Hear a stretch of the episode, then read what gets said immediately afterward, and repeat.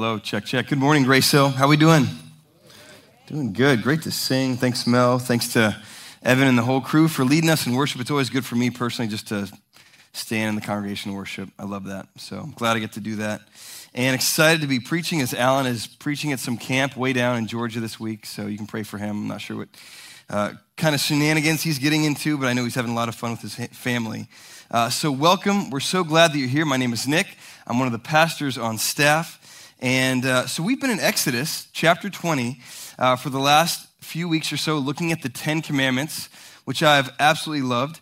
And so last week, just to quick, quickly recap, we've looked at this idea of Sabbath and rest and what it means to rely on God and how He has created each one of us to need Him, to need rest in Him, and how He alone is the one who sustains and satisfies and brings that joy to our lives.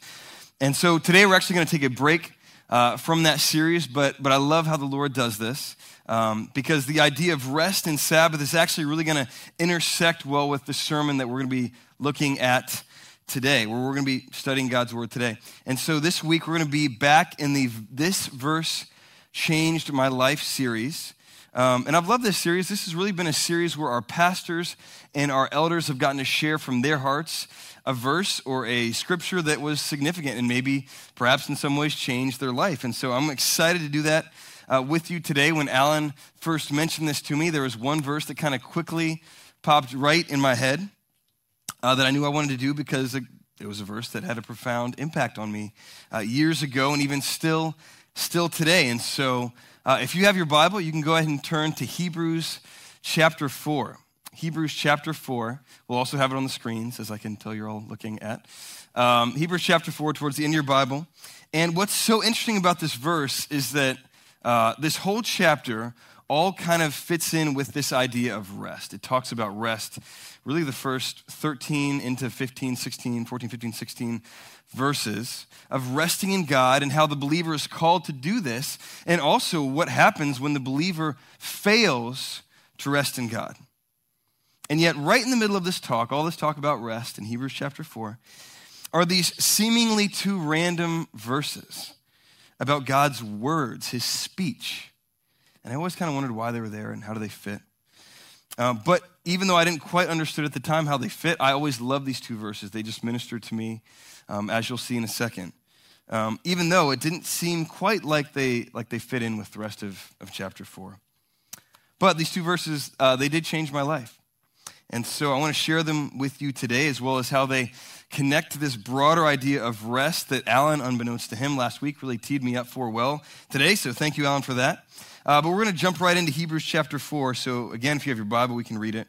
And I'm going to read verses 1 to 13 to kind of give us the context, even though we're really zero in on 12 and 13.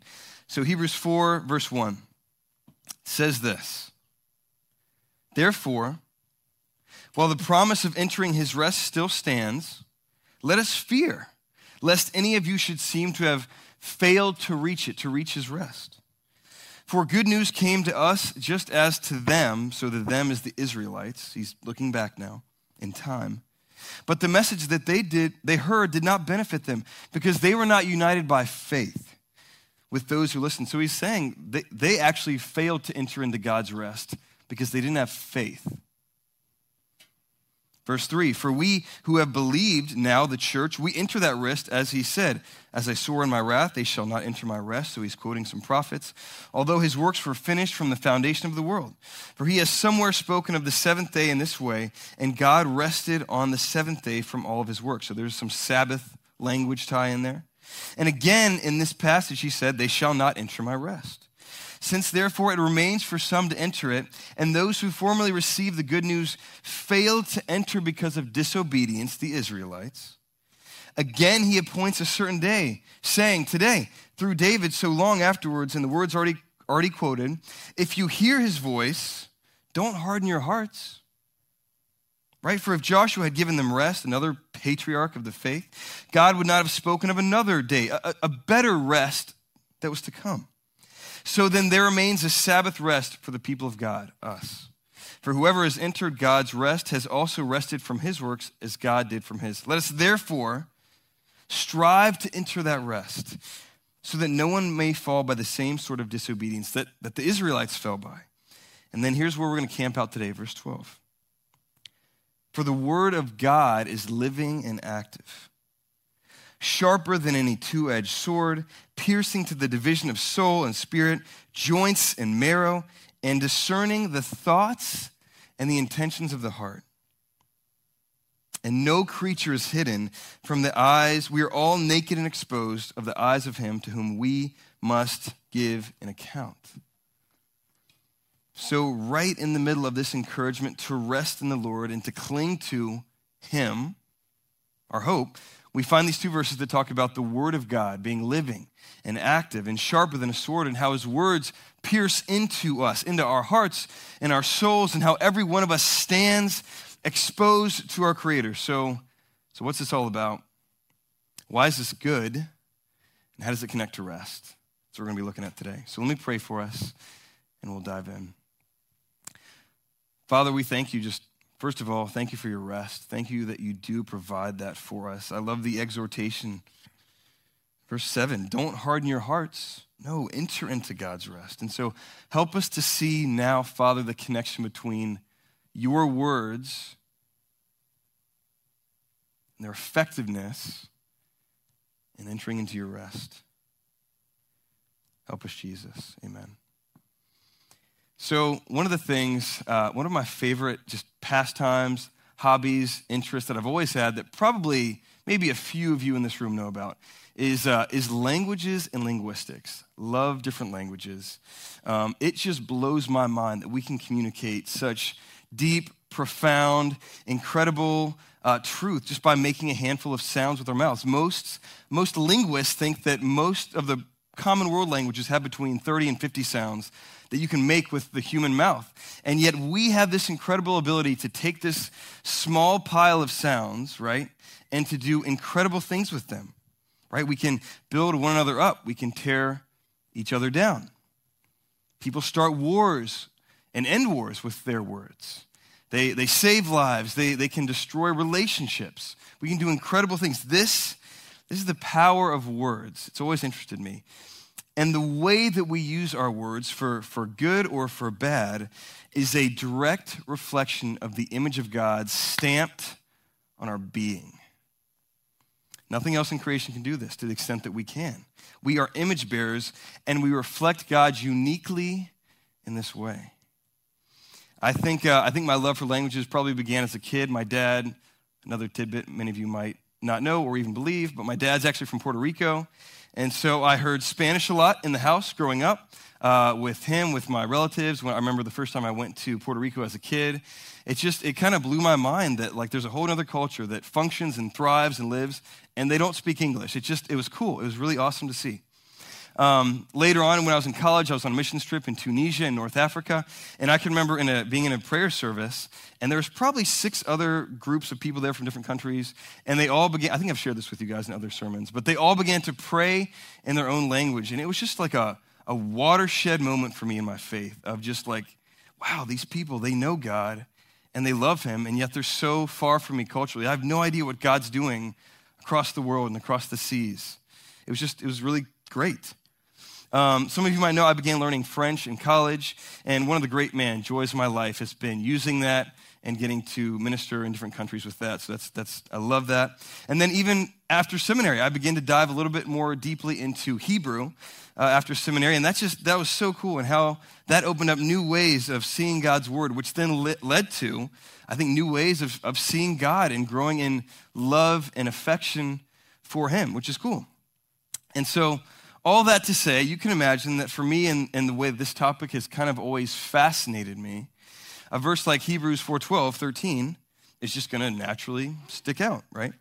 As it speaks to the power of words, which of course I always understood and affirmed, but more specifically how it speaks to the power of God's word. The power that his words and the power that they have to affect and to change things. So look with me again. We're going to quickly just look at verses 12 and 13 and just unpack it in the next few minutes. um, in a little bit greater detail. So it says this, verse 12 the word of God is living and active. So, so my words, right, as I, Nick Jones, speak, I have some measure of power if I'm disciplining my kid or I'm telling somebody something or if I'm encouraging, encouraging somebody. Um, but my words certainly aren't alive and active per se. And the interesting thing about uh, the Greek word here in the original languages is that this word active, energos, is what it is in Greek, actually means to be alive and active in a supernatural sense, or actively working in a manner that transcends the natural order of things. So, so God's words, as He speaks them, they have this, this power that ours just don't, right? Which might go without saying, but, but I think it's important to note the contrast here that God's words, they're not like our words, right? He's in a different category. So as we talk about the Word of God, it's important that we, that we don't think about them in the same category as our words. We need to have a different lens. His words are living and active, energos. They're sharper than any two edged sword, piercing to the dividing of soul and spirit, joints and marrow. So, it, this is really unpacking more this concept of God's words being supernatural, how his words don't just pierce flesh and bone, joints and marrow, but beyond that, how his words have the ability to pierce and to have an effect on the soul and the spirit of man. And like a double edged blade that just cuts everything and it counters easily God's word has the ability and the potential, if we let him in, to pierce right through us and get to the core of who we are. And as his word cuts into us, what does it do? It discerns, end of verse 12, the thoughts and the intents, the intentions of the heart. And I think as we might, might start to hear this language of, of cutting and discerning and dividing and exposing, we might, might pull back a little bit. Might think, man, Nick, I, I, man, I don't want to be exposed. I don't want to be cut up. I don't want the thoughts and the intentions of my heart to be known. There, there's stuff down there for a reason. How can this be good? And how does this connect to rest? Because it sounds like the opposite of rest, right? Getting chopped up. Verse 13, and no creature is hidden from his sight, but all are naked and exposed to the eyes of him to whom we must give an account. And so he sees us, and we have to account for our lives. And so we've seen now that God's word, it pierces, cuts, divides, discerns, exposes, and now we're naked. Great. This is great. No thanks. How can this be good? Nick, how was it that this verse changed your life? You're, you're a weirdo. You might be wondering. So we're going to get there. And I think that when we're in these types of verses that are seem out of place or are difficult or some clarification is needed, it's usually helpful just to let Scripture define Scripture, right? To let God define what He said. And so, as we're talking about God's words and the effect of His words, thankfully, there's, there's many places in Scripture where we see God speaking and the effect and the power of His words. So, here's what I want us to do with the next uh, few minutes. I'd like for us to look at a handful of these texts. And as we do this, I want us to zero in and to notice four effects four effects that God's word has on our lives. Four effects of God's words, the words that he speaks in our lives. And so we're asking the question what, what does his word do to us? Now that it's pierced, now that it's divided, now that it has exposed and laid bare, what happens next? And I think that what we'll see is that after his word cuts and exposes, is that it heals and it gets to work. And it does this, this transformative work that leads us into rest. So, for our first text, uh, you can turn to Genesis 1. Genesis chapter 1. And I want us to begin by going back to the very beginning, where we first see the Lord speaking and the effect of his words there. God speaking life into being. So I won't read the whole thing, but I'm just going to jump through a few of these verses. So, verse 3, it says this And God said, right? He's speaking, let there be light. And there was light, the first act, right? It's beautiful. Verse 6, and God said, let there be an expanse in the midst of the waters, and let it separate the waters from the waters. So he's creating a few more things. There's water now. Verse 9, and God said, Let the waters under the heavens be gathered together in one place, and then let the dry land appear. And it was so. So now he's differentiating between land and, and heavens and water. Verse 11 God said, Let the earth sprout vegetation, plants yielding seed, and fruit trees bearing fruit, in which is their seed, each according to its kind on the earth. And it was so. So now there's life coming about. There's plant life that's being spreading and growing and fruiting. Verse 14, and God said, Let there be lights in the expanse of the heavens to separate the day from the night, and let them be for signs and for seasons and for days and years. And so now it seems like God's ordering and structuring, structuring and creating days and seasons so that, so that something or someone can benefit from the seasons and from the times. Verse 20, God said, Let the waters swim with swarms of living creatures and let birds fly above the earth across the expanse of the heavens. So now we have not just plant life, but animal life. Verse 24, and God said, Let the earth bring forth living creatures according to their kinds, livestock and creeping things, and beasts of the earth according to their kinds. And it was so. So now we have animals on the land, not just fish and birds.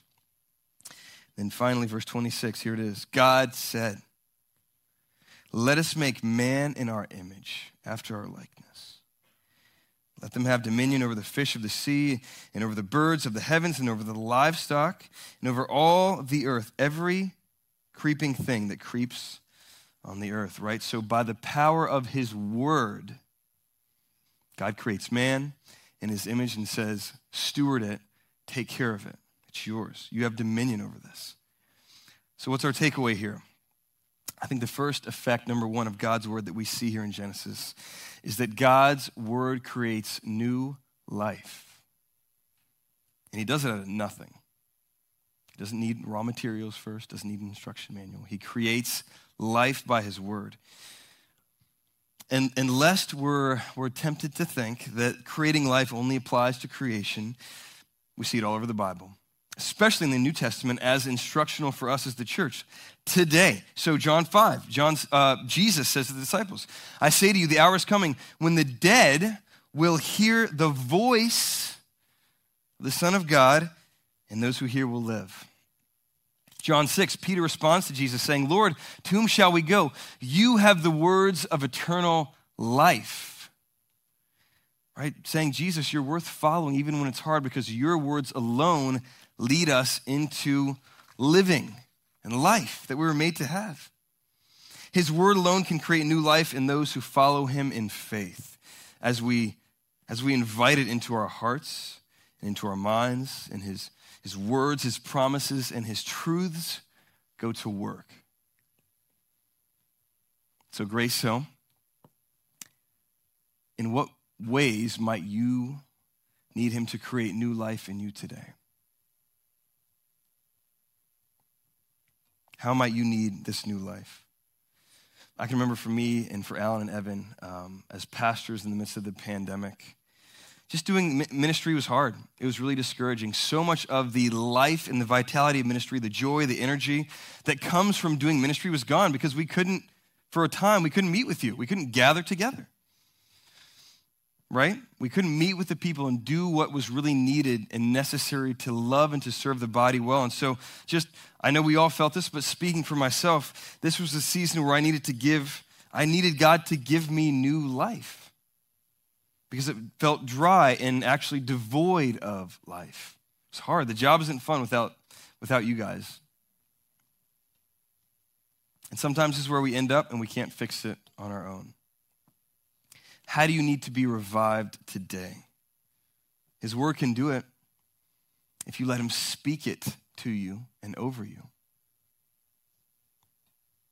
How can you encourage someone this week who you know might be devoid of life? Someone who's struggling?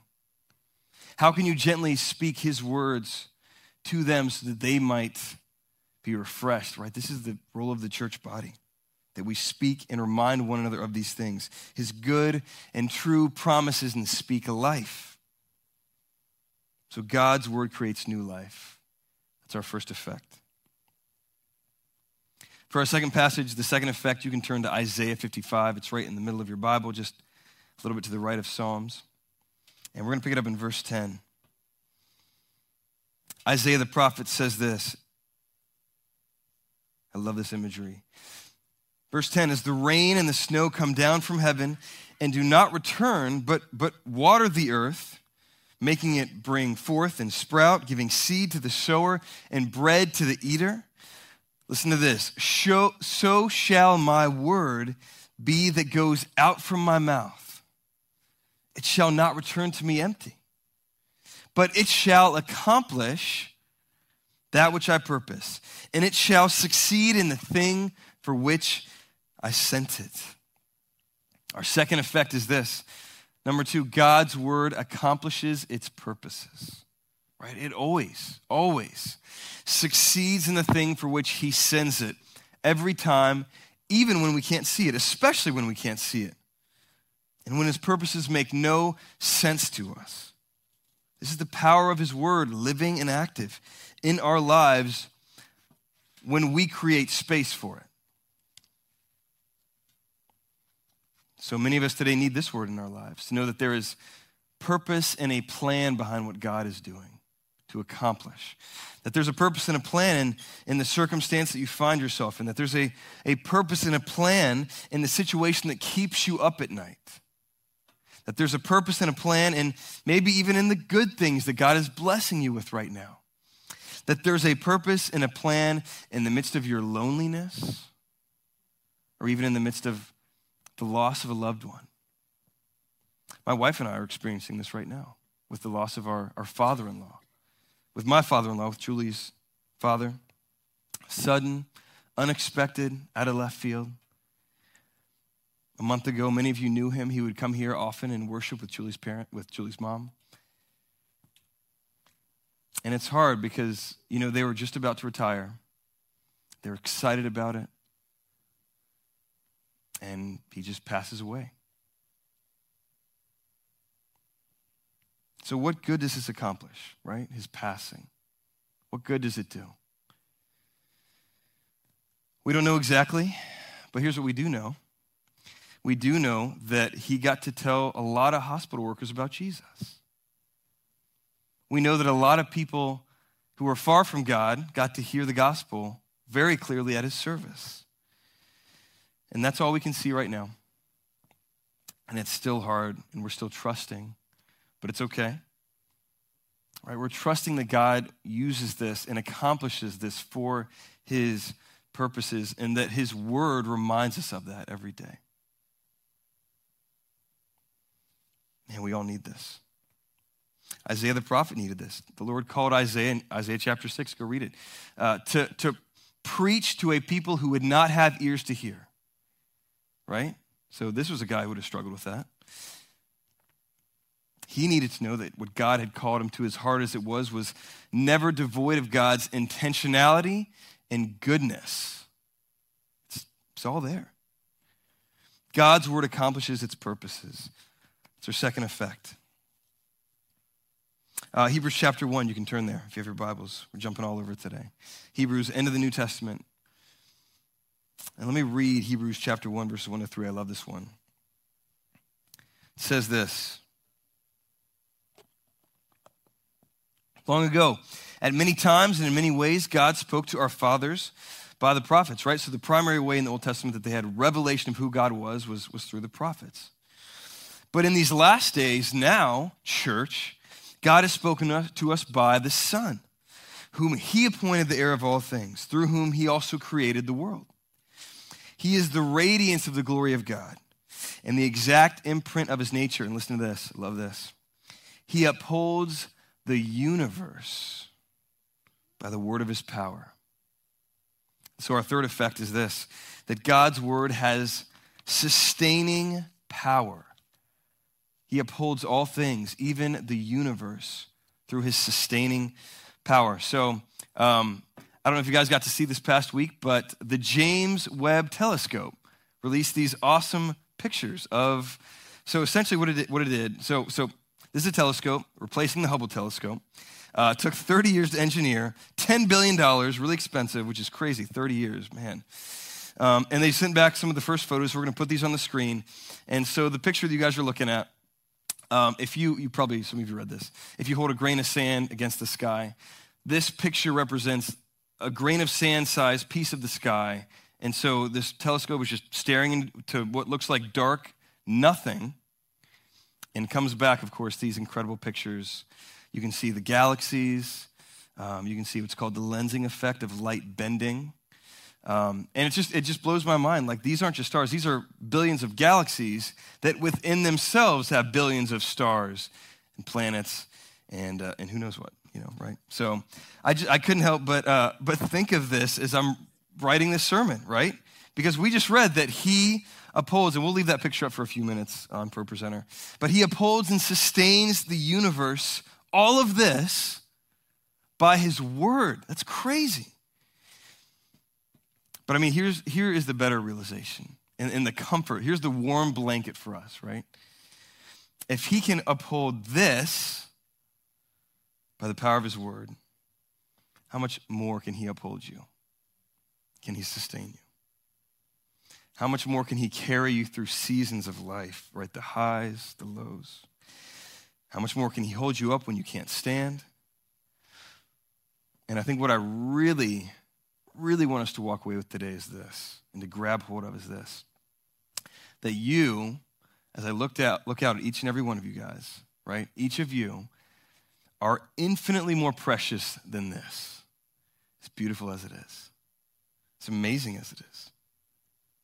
You alone bear the divine mark of the image of God in man.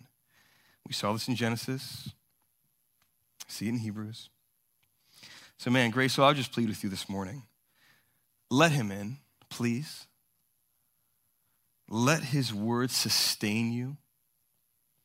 And even though you might have a hard time, which I do all the time, believing, struggling to believe that he can sustain you, cry out to him and ask him to help. Ask him to show himself faithful to you in this way. Let him lead you into the rest that he so longs to give you. God's word has sustaining power. And then for our fourth, uh, our fourth effect, and our last effect of God's word that we're going to look at, look at today, uh, you can turn to Psalm 19. Psalm 19, verse 7. And there's a lot going on in the psalm, but it kind of all sits under the umbrella of what God says, what he declares, what he promises, and then how that affects and changes. So uh, it highlights the effects of his words with sort of these rapid fire examples. So let's dive right in. Psalm 19, verse 7 says this The law of the Lord is perfect, reviving the soul. The testimony of the Lord is sure, making wise the simple. Excuse me. The precepts of the Lord are right, rejoicing the heart. the commandment of the Lord is pure, enlightening the eyes. The fear of the Lord is clean, enduring forever. The rules of the Lord are true and righteous altogether. More to be desired are they than gold, even fine gold, sweeter than honey and the drippings of the honeycomb. Moreover, by them is your servant warned. In keeping them, there is great reward. Who can discern his errors? Declare me innocent from hidden faults. Keep back your servant from presumptuous sins. Let them not have dominion over me. So now he's just confessing. Then I will be, will be blameless and innocent of great transgression. And now stop right there. End of verse 13. And notice this. Now that the word of God has been spoken over us and had its effect, we can now hope in the transformation that he brings. Because here's what he says next, verse 14. Now, Lord, in response to that, you've done the work, you've cut, you've divided. Let the words of my mouth and the meditation of my heart be acceptable in your sight. O Lord, my rock and my redeemer. I have faith that your gospel can transform. So now, do the work, God. Let my words reflect you. The psalmist is confident that the presence of God's words in his life can change and transform his own words so that he starts to look more like God in his speech. This is the work of the Holy Spirit, right? Ministering to us and reminding us of God's truth. And so our fourth effect is this God's word, it transforms us. It transforms. The Holy Spirit uses it to change us. And I love these verses, right? So many different ways that, that God's word has the ability to transform once it has, again, once it has pierced, divided, and exposed, laid us open. Right then it does what? It, it goes to work and it just like we read Psalm, uh, Psalm 19, it revives the soul, it brings wisdom, it rejoices the heart, It enlightens the eyes. It makes pure. It endures forever. It makes righteous. And this was a big one for me, especially when I was younger and in college. Um, of course, it still is a big one, but looking back in hindsight, man, I remember I would really struggle. I would really, at times, cry out to God and wonder and ask, Lord, can you, can you really change my, my lustful heart? Can you really give me freedom from anger? Can you really help me to forgive people that I feel like have wronged or hurt me? Because I can't let it go and it's keeping me up at night. We need his words every day, every hour. And uh, to bring it back full circle, we've said it already. This is how we enter his rest. This is why this verse changed my life. Because without his word, piercing, dividing, cutting, and exposing, and then going to work to transform us, reviving, sustaining, transforming, and accomplishing his purposes, without this work, we would never enter into his rest. Without his word. And the book of Hebrews wants us to see this the connection that God's word does, in fact, transform. And so, to kind of quickly recap, we see in the Bible that God's word it creates new life, it accomplishes its purposes, it sustains and it transforms. And here's what I'd love for us to do right now. I'd love for us just to reflect on this and to cry out to God in light of this because every one of us is going to be somewhat, cl- if not directly in, pretty close to the edges of one of these four things where we need God to intercede and to break through. And so here's what we're going to do. I'm going to ask every eye to be closed, every head to be bowed. And I'm going to ask for us to close our eyes as we pray. And I want to pray over these for us.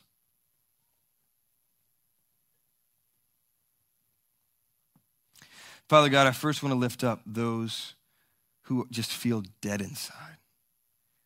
Lord, they need new life.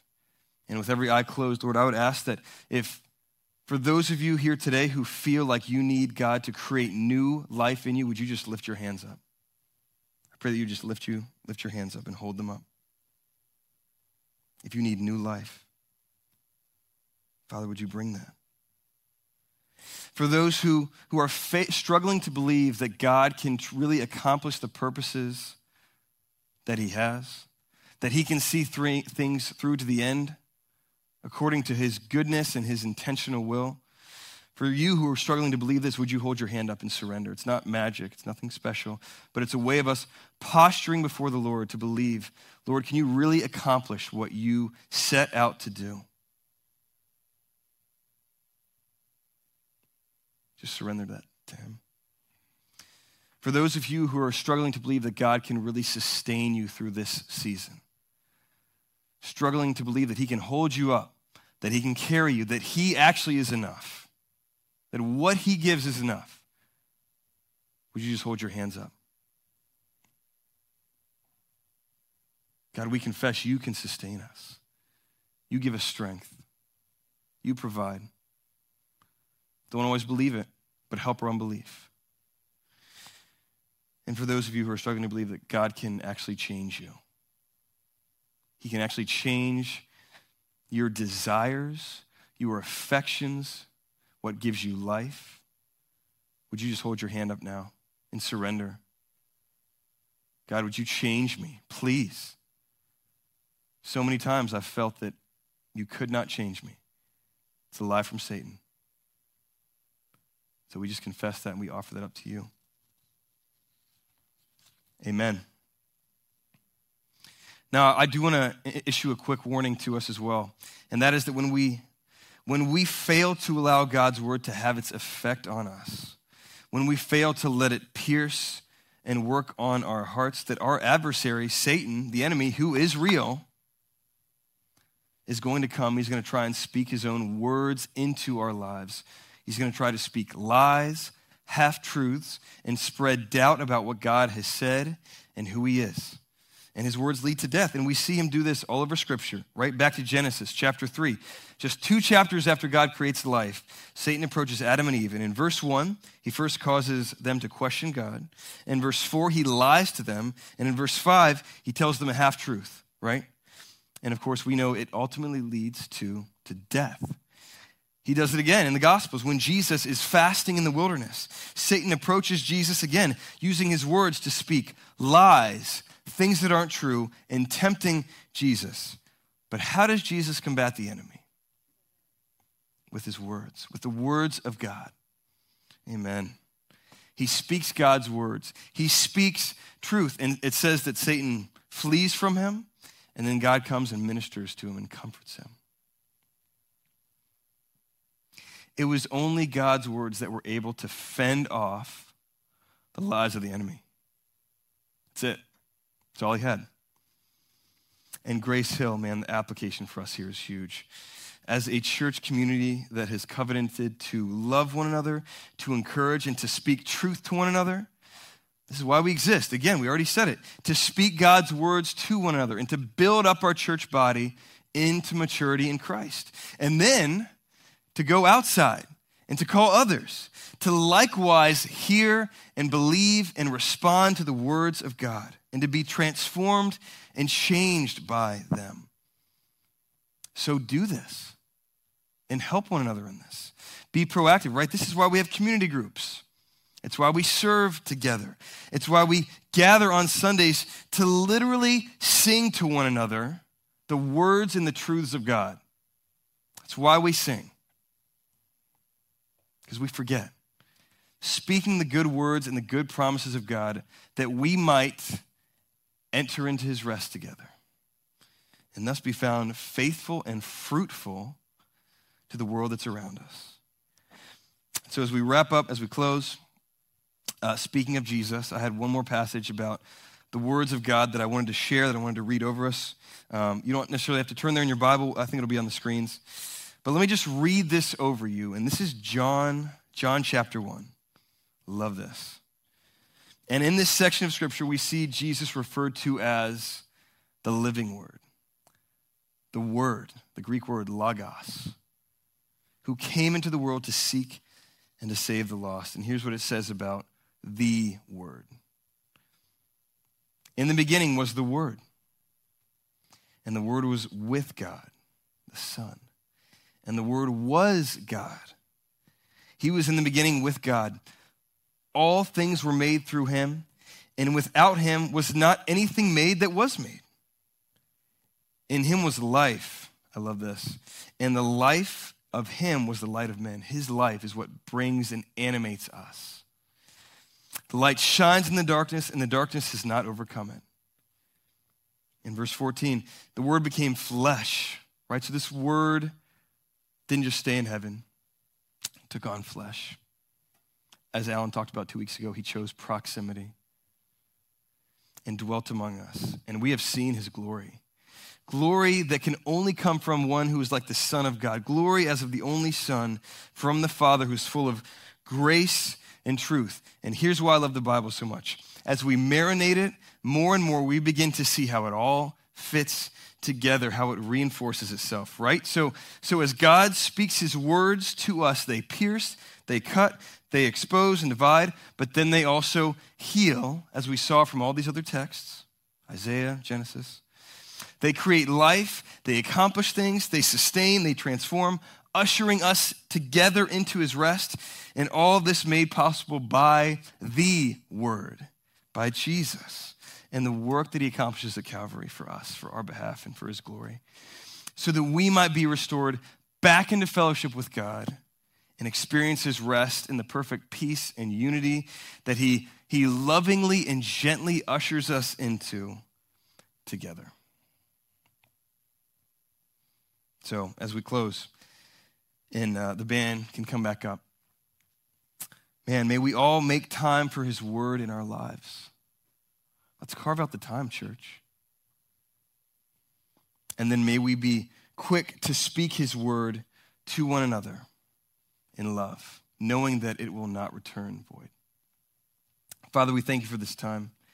We thank you for your words to us.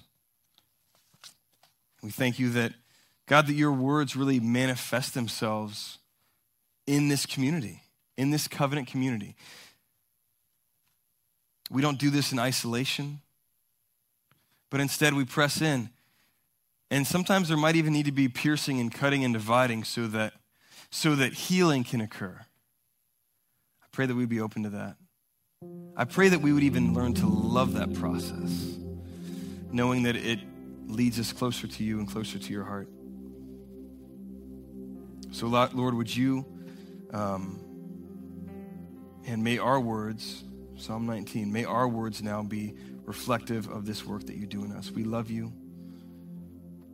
We give you all the glory. Amen.